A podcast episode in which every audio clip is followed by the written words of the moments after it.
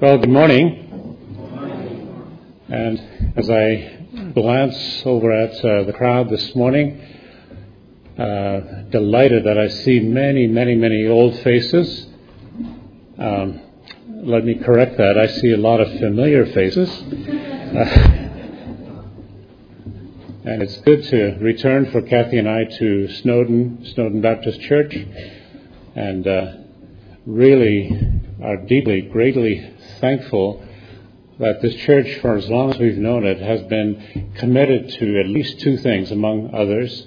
The two things is that your world does not stop at those doors and at those windows, but your world is as large as God's world. There's a commitment to, to missions.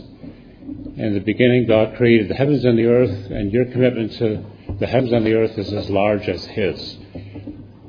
And the second thing that comes along with that is an amazing generosity, a commitment to the worldwide activity of God, and then a generous way of supporting that. Fred and Felly, of course, are going home soon. You supported them uh, for a long time. Uh, you supported Kathy and I in our work mainly in Europe and Africa, and we appreciate and want to publicly say thank you for your very generous and consistent, faithful support. Thank you.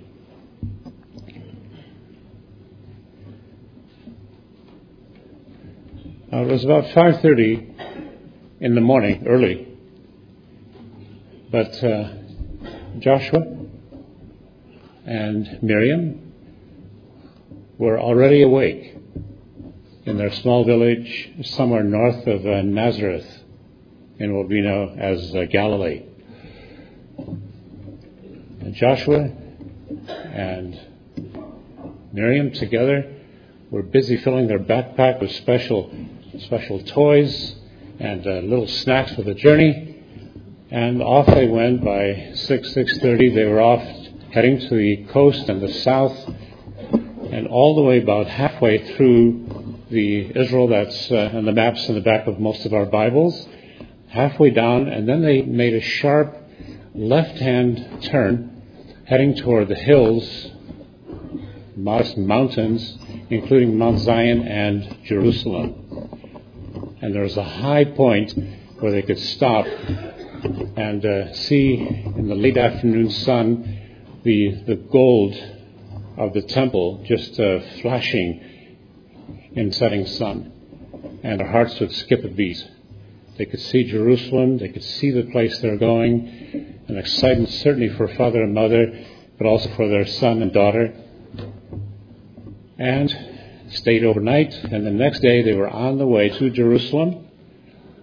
And in a wonderfully uh, developed custom over many, many, many years, as they got closer to Jerusalem in very cragged, rough territory, uh, hills and gullies and valleys, um, they would slowly say something true about the, their God and then on a neighboring hillside, occasionally there would be a cousin or a friend they had met in a previous feast.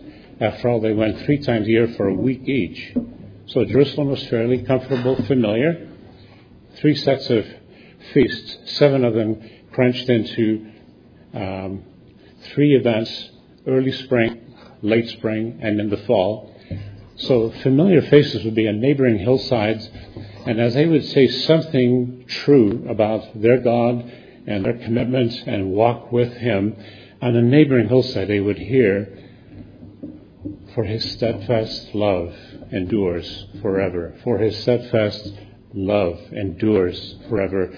And of course, getting closer to Jerusalem, the group going in through the west gate got closer and closer, and the sound reverberated. It was a strong echo as they passed through the gates and into the city there to celebrate uh, one of the Jewish feasts. That's the setting as far as I can put it together for Psalm 136 that Jonathan read for us earlier. So Jonathan or uh, Joshua and uh, Miriam would be comfortable and familiar with all that this song had to say. This song is probably on their lips, and their hearts and on their lips, as they were entering into the western gate, one of seven gates, and ready there to celebrate these significant signposts of God's faithfulness to them through the years. So, a lovely psalm with a, a setting that you can imagine this morning. And it divides very nicely. It's uh, structured wonderfully well, which uh, a preacher Uh, surely appreciates. Three verses of introduction, of setting the tone. Then a resounding closure, a conclusion at the very end, verse 26. So 1, 2, 3, 26.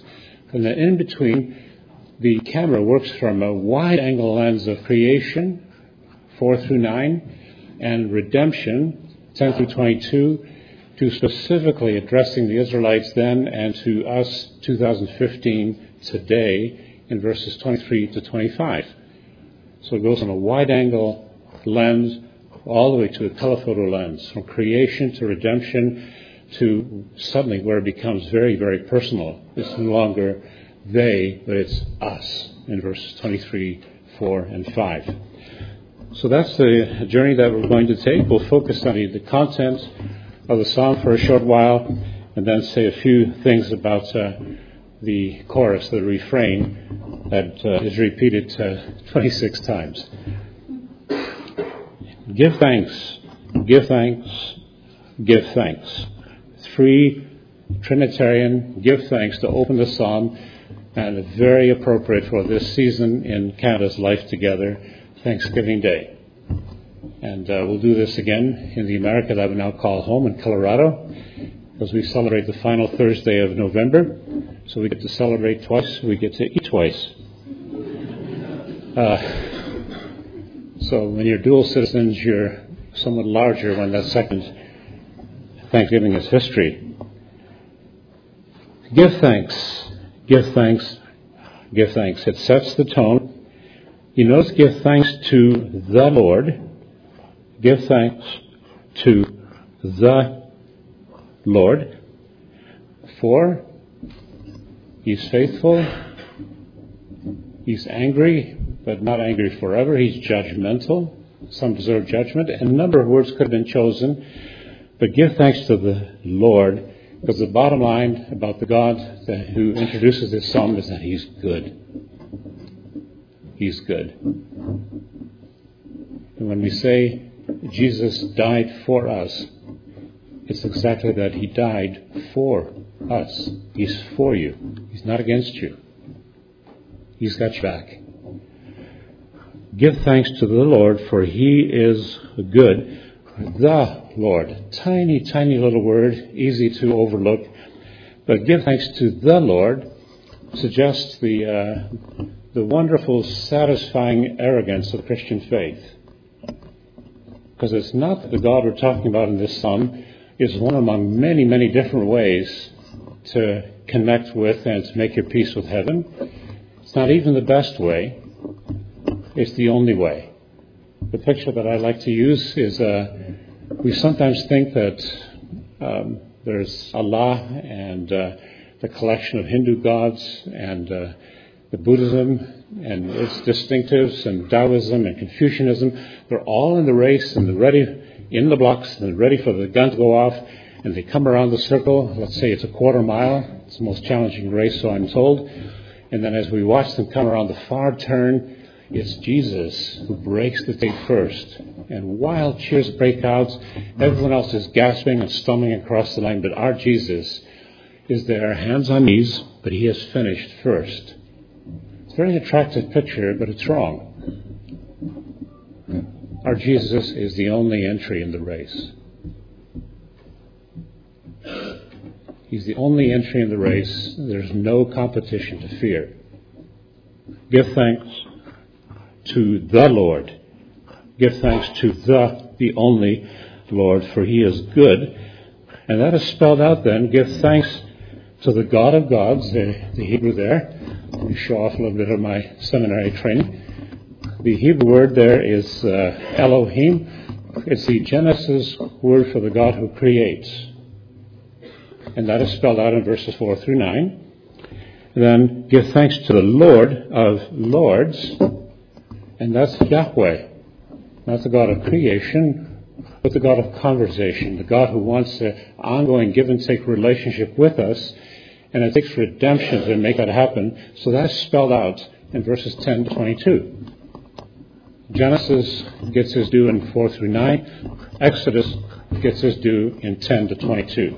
He's Elohim, the creating God. He is Yahweh, the conversational, relational God. The God of gods and the Lord of lords. The top of the hit parade. Uh, wonderful language starts this psalm. And you notice then, verses 4, the creating God, to him, and that's repeated in verse 10, the, the, create, the uh, redeeming God, to him. The same things alert us to the main uh, chunks of uh, instruction in the psalm. To him who alone does great wonders, to him who struck down the firstborn of Egypt. And there you have the themes of creation and redemption. God made the world good.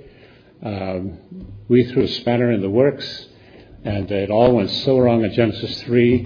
But God said, Adam, where are you? I still want a relationship with you. I'm chasing you. Adam, where are you? He knew where Adam was, but did Adam know where Adam was? And that's where the redemption story slowly gets underway, and it hasn't stopped. So, creation.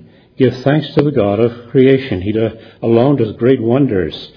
By understanding made the heavens, spread out the earth upon the waters, great lights, the sun by day, the moon and the stars to govern the night.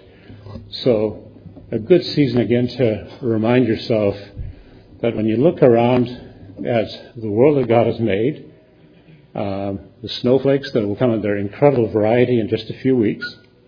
Sorry to be a wet blanket here, but uh, they are coming, so I understand. It also snows in Colorado, but it's gone 24 hours. Uh, so we're even more thankful than you are. Uh, but each snowflake, unique, different. Each blade of grass, different. And then you go wider to a very lovely province. It's La Belle Province. Um, Mont Tremblant and the foothills and the mountains there, the, uh, the rivers, the Seine, the St. Lawrence. It's a lovely province and you let your eyes wander to the far coast, to the east and to the west, uh, Newfoundland, the Maritimes, British Columbia. I have a son in British Columbia and a daughter in Alberta. Two of our four kids are keeping us Canadian honest. They live in the West, and it's lovely to visit them because these two corners of Canada are special and wonderful, and I think God smiled when He was done putting this this uh, country together. It's a lovely country. Six and a half time zones. Sun, moon, stars. Uh, if you have the bloody uh, moon that you saw just a few days ago, and then God putting all of that together, God of creation.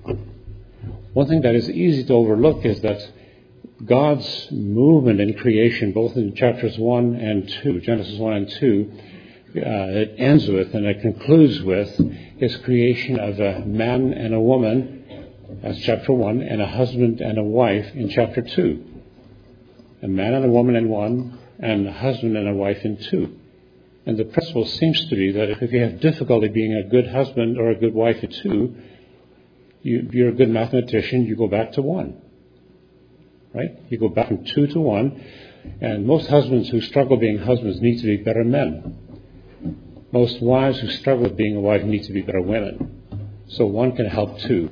But that's the end of God's whole creative process. He says when man and woman are made, when a husband and a wife are there holding hands and uh, looking, yeah, some at God, mainly at each other, he says, wow, God, I, I never dreamed it could be so good.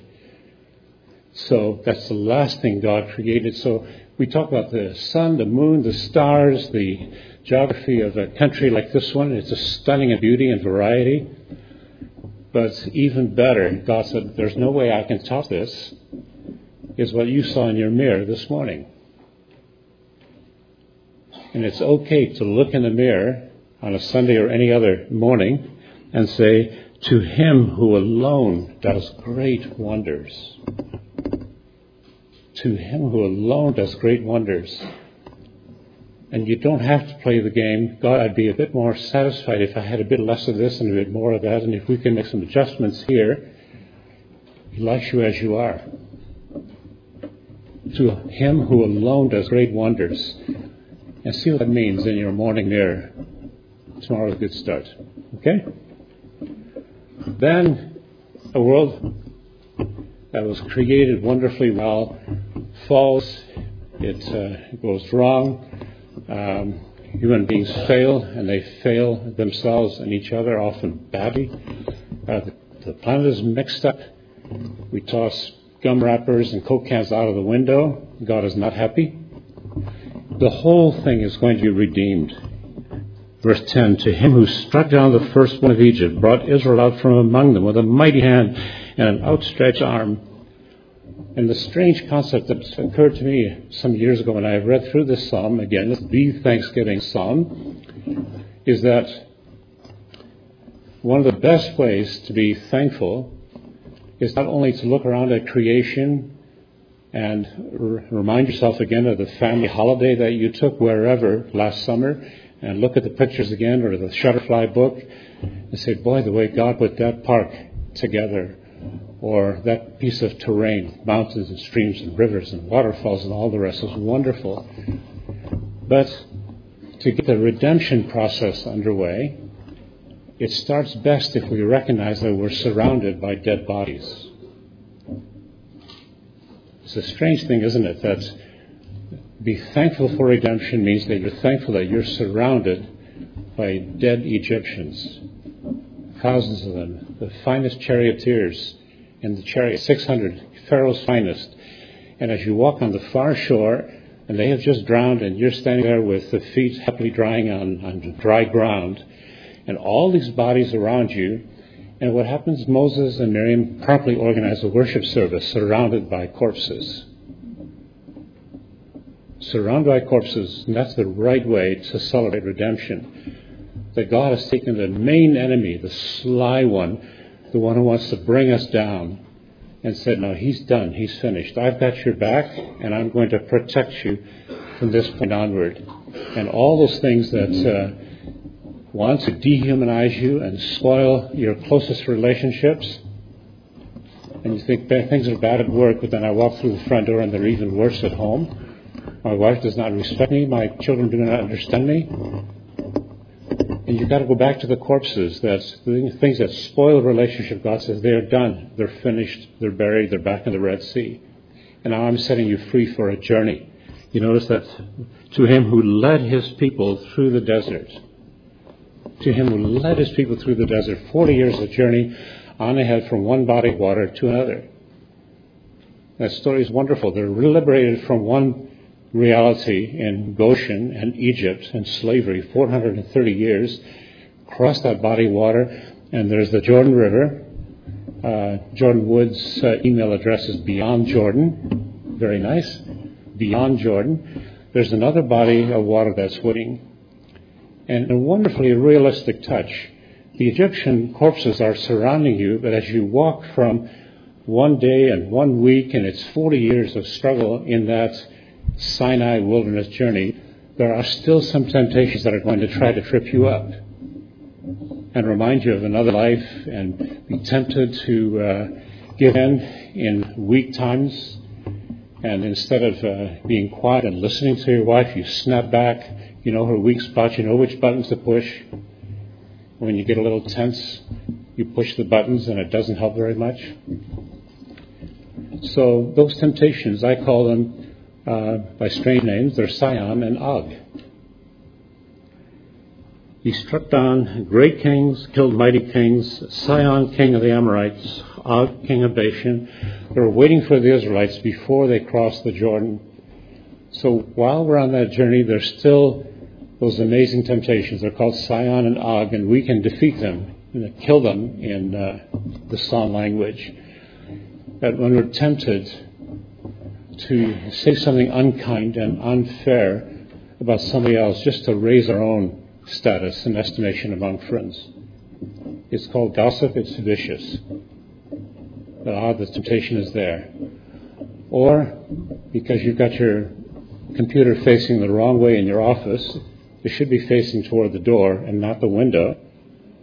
You can find stuff on there that does not help you. It does not help your wholesome relationships with the women in the office, certainly not your wife. But if somebody wanders into the office, you can quick hit delete and act as innocent as possible because it's facing the window. Let that computer face the door. And lest you fall prey to Sihon and Og, who have uh, lots of pornography access in the internet that you own. So, you gave your land as an inheritance, an inheritance to servant Israel, and then it gets very personal 23, 4, and 5. To the one who remembered us in our low estate, us, and freed us from our enemies, who gives food to every creature. I call these three the personal sense creation, redemption.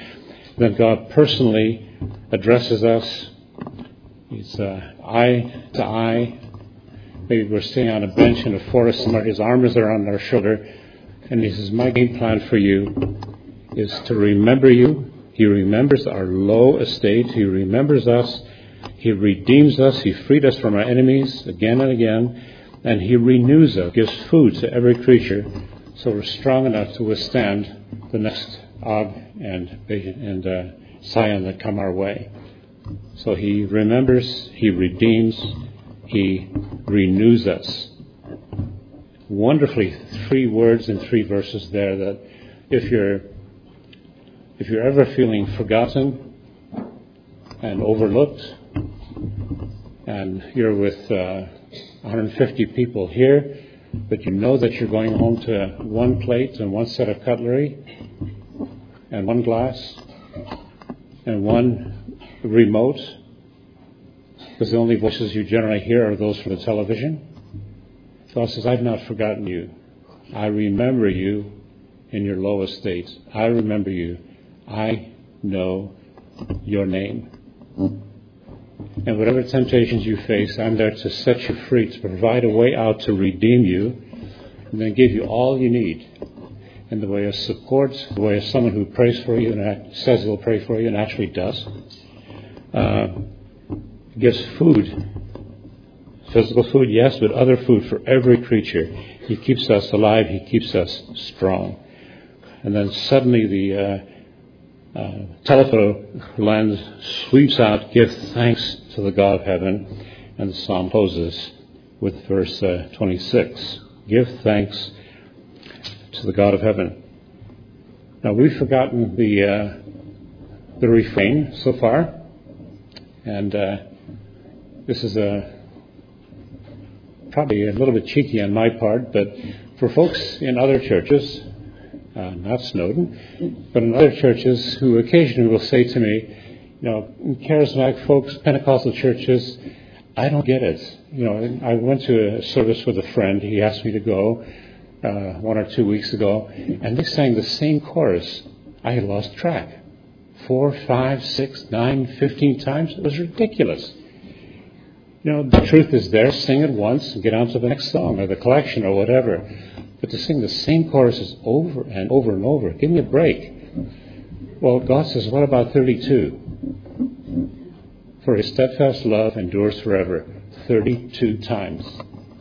32 times. God doesn't mind. Why?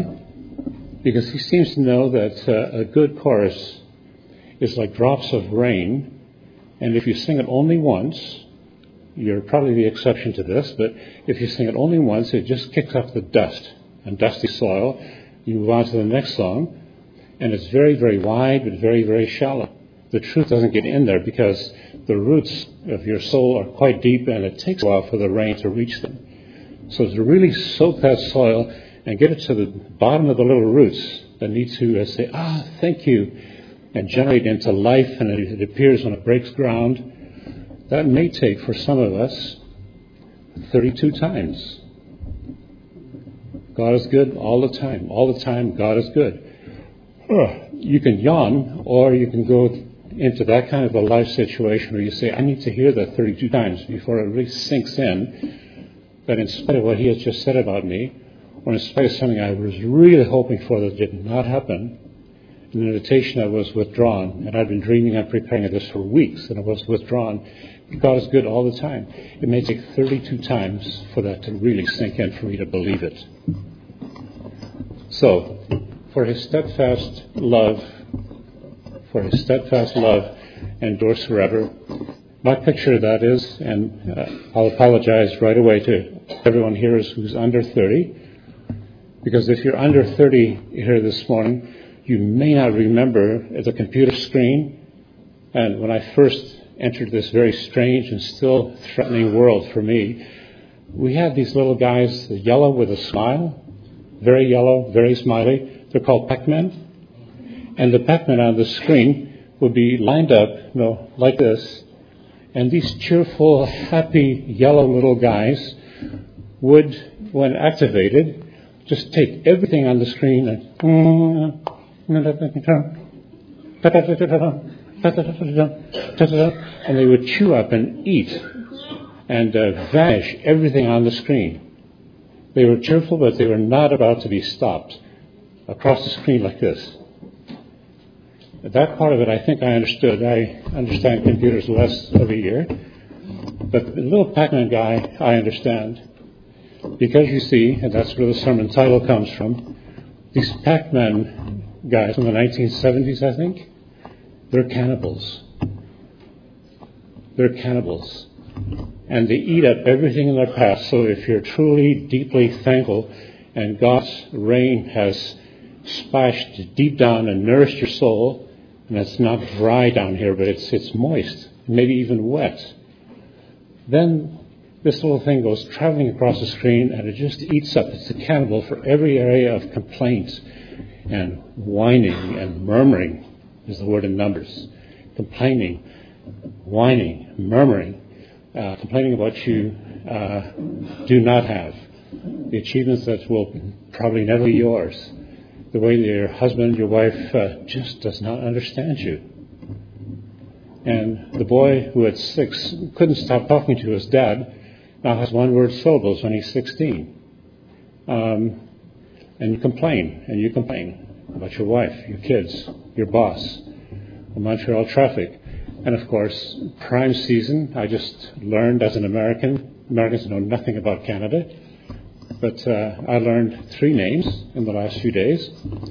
They're uh, Stephen Harper and uh, Justin Trudeau and Thomas Mulcair. Absolute strangers to every American. But these three provide a platform for lots of complaining, right?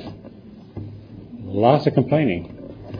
And uh, I've already been in conversations where the complaints are not focused on one or two of those three, but on all three. And everyone likes them.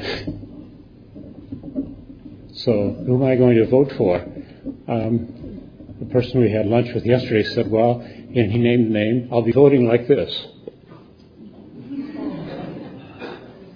Well, there's little yellow guys on the screen that can help you address that issue of complaining too quickly, too often, and without discrimination. Allow the little Pac-Man guy to chew up the complaining spirit and the whining and the uh, negative, unhelpful attitudes that still inhabit uh, perhaps your, certainly my screen. Because uh, Canada has three gentlemen running for one party alone. Americans had 17 a few weeks ago. And uh, there's enough Americans that I know that would take every one of those 17 and vote like this. So, Canada, Canadian politics, not so good. Uh, it's better north of the border than south of the border. It really is. Next year is going to be an interesting year in my new home country. So, let the cannibal do its work and learn to say thank you for creation, redemption, the fact that God uh, remembers you, redeems you, renews you, and let that chorus ring from this day through all 365 days, not just one day per year. So, uh, Jonathan, where are you? Jonathan, you stole a page from my book. Uh, you had us read that together, right? Uh, I had the same thing in mind. Uh, except uh, Jonathan got us started. I'm going to do it in a very, very similar way, uh, perhaps uh, slightly better. Jonathan, don't complain now. But here's what I'm going to recommend. I'll look through, I'll work my way through the sum and occasionally combine two or three lines for the sake of speeding things along a little bit. So we'll combine two or three lines and I'll have you respond, uh, for his steadfast love endures forever. For his steadfast love endures forever. And then when we get to that final one, he gives food to every creature, and I'll pause. And then I'll say, Give thanks to the God of heaven, and ask all of you to stand up, take a deep breath, and say that refrain for his steadfast love endure forever as loud as you can. Okay? So that uh, it works its way right into your tomorrow and the rest of the year and maybe into 2016. Okay? So I'll work my way through the psalm with you, and then before the final one, stand, deep breath, and then as loud as you can. Okay. Is that okay, Jonathan? Sound good to you? Okay. I think we're still friends. Give thanks to the Lord, for he is good. For his steadfast love endures forever.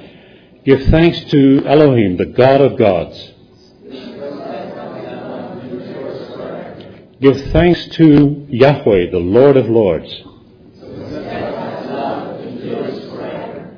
To him who alone does great wonders.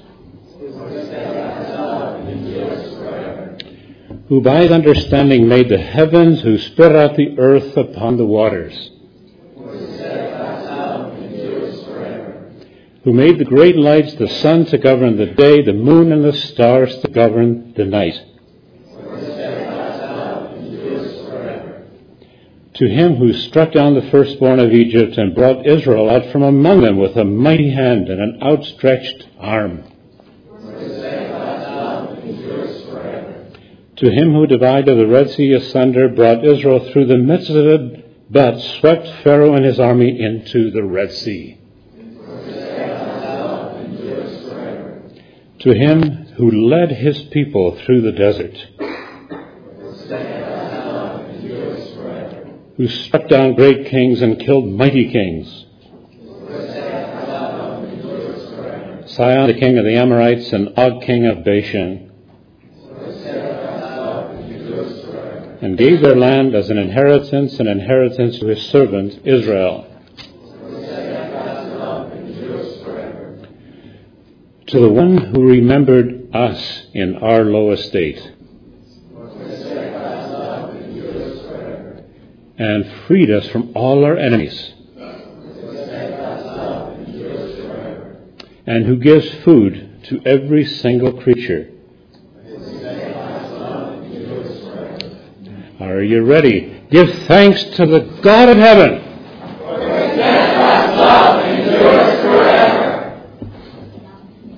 It sounds as if you mean it.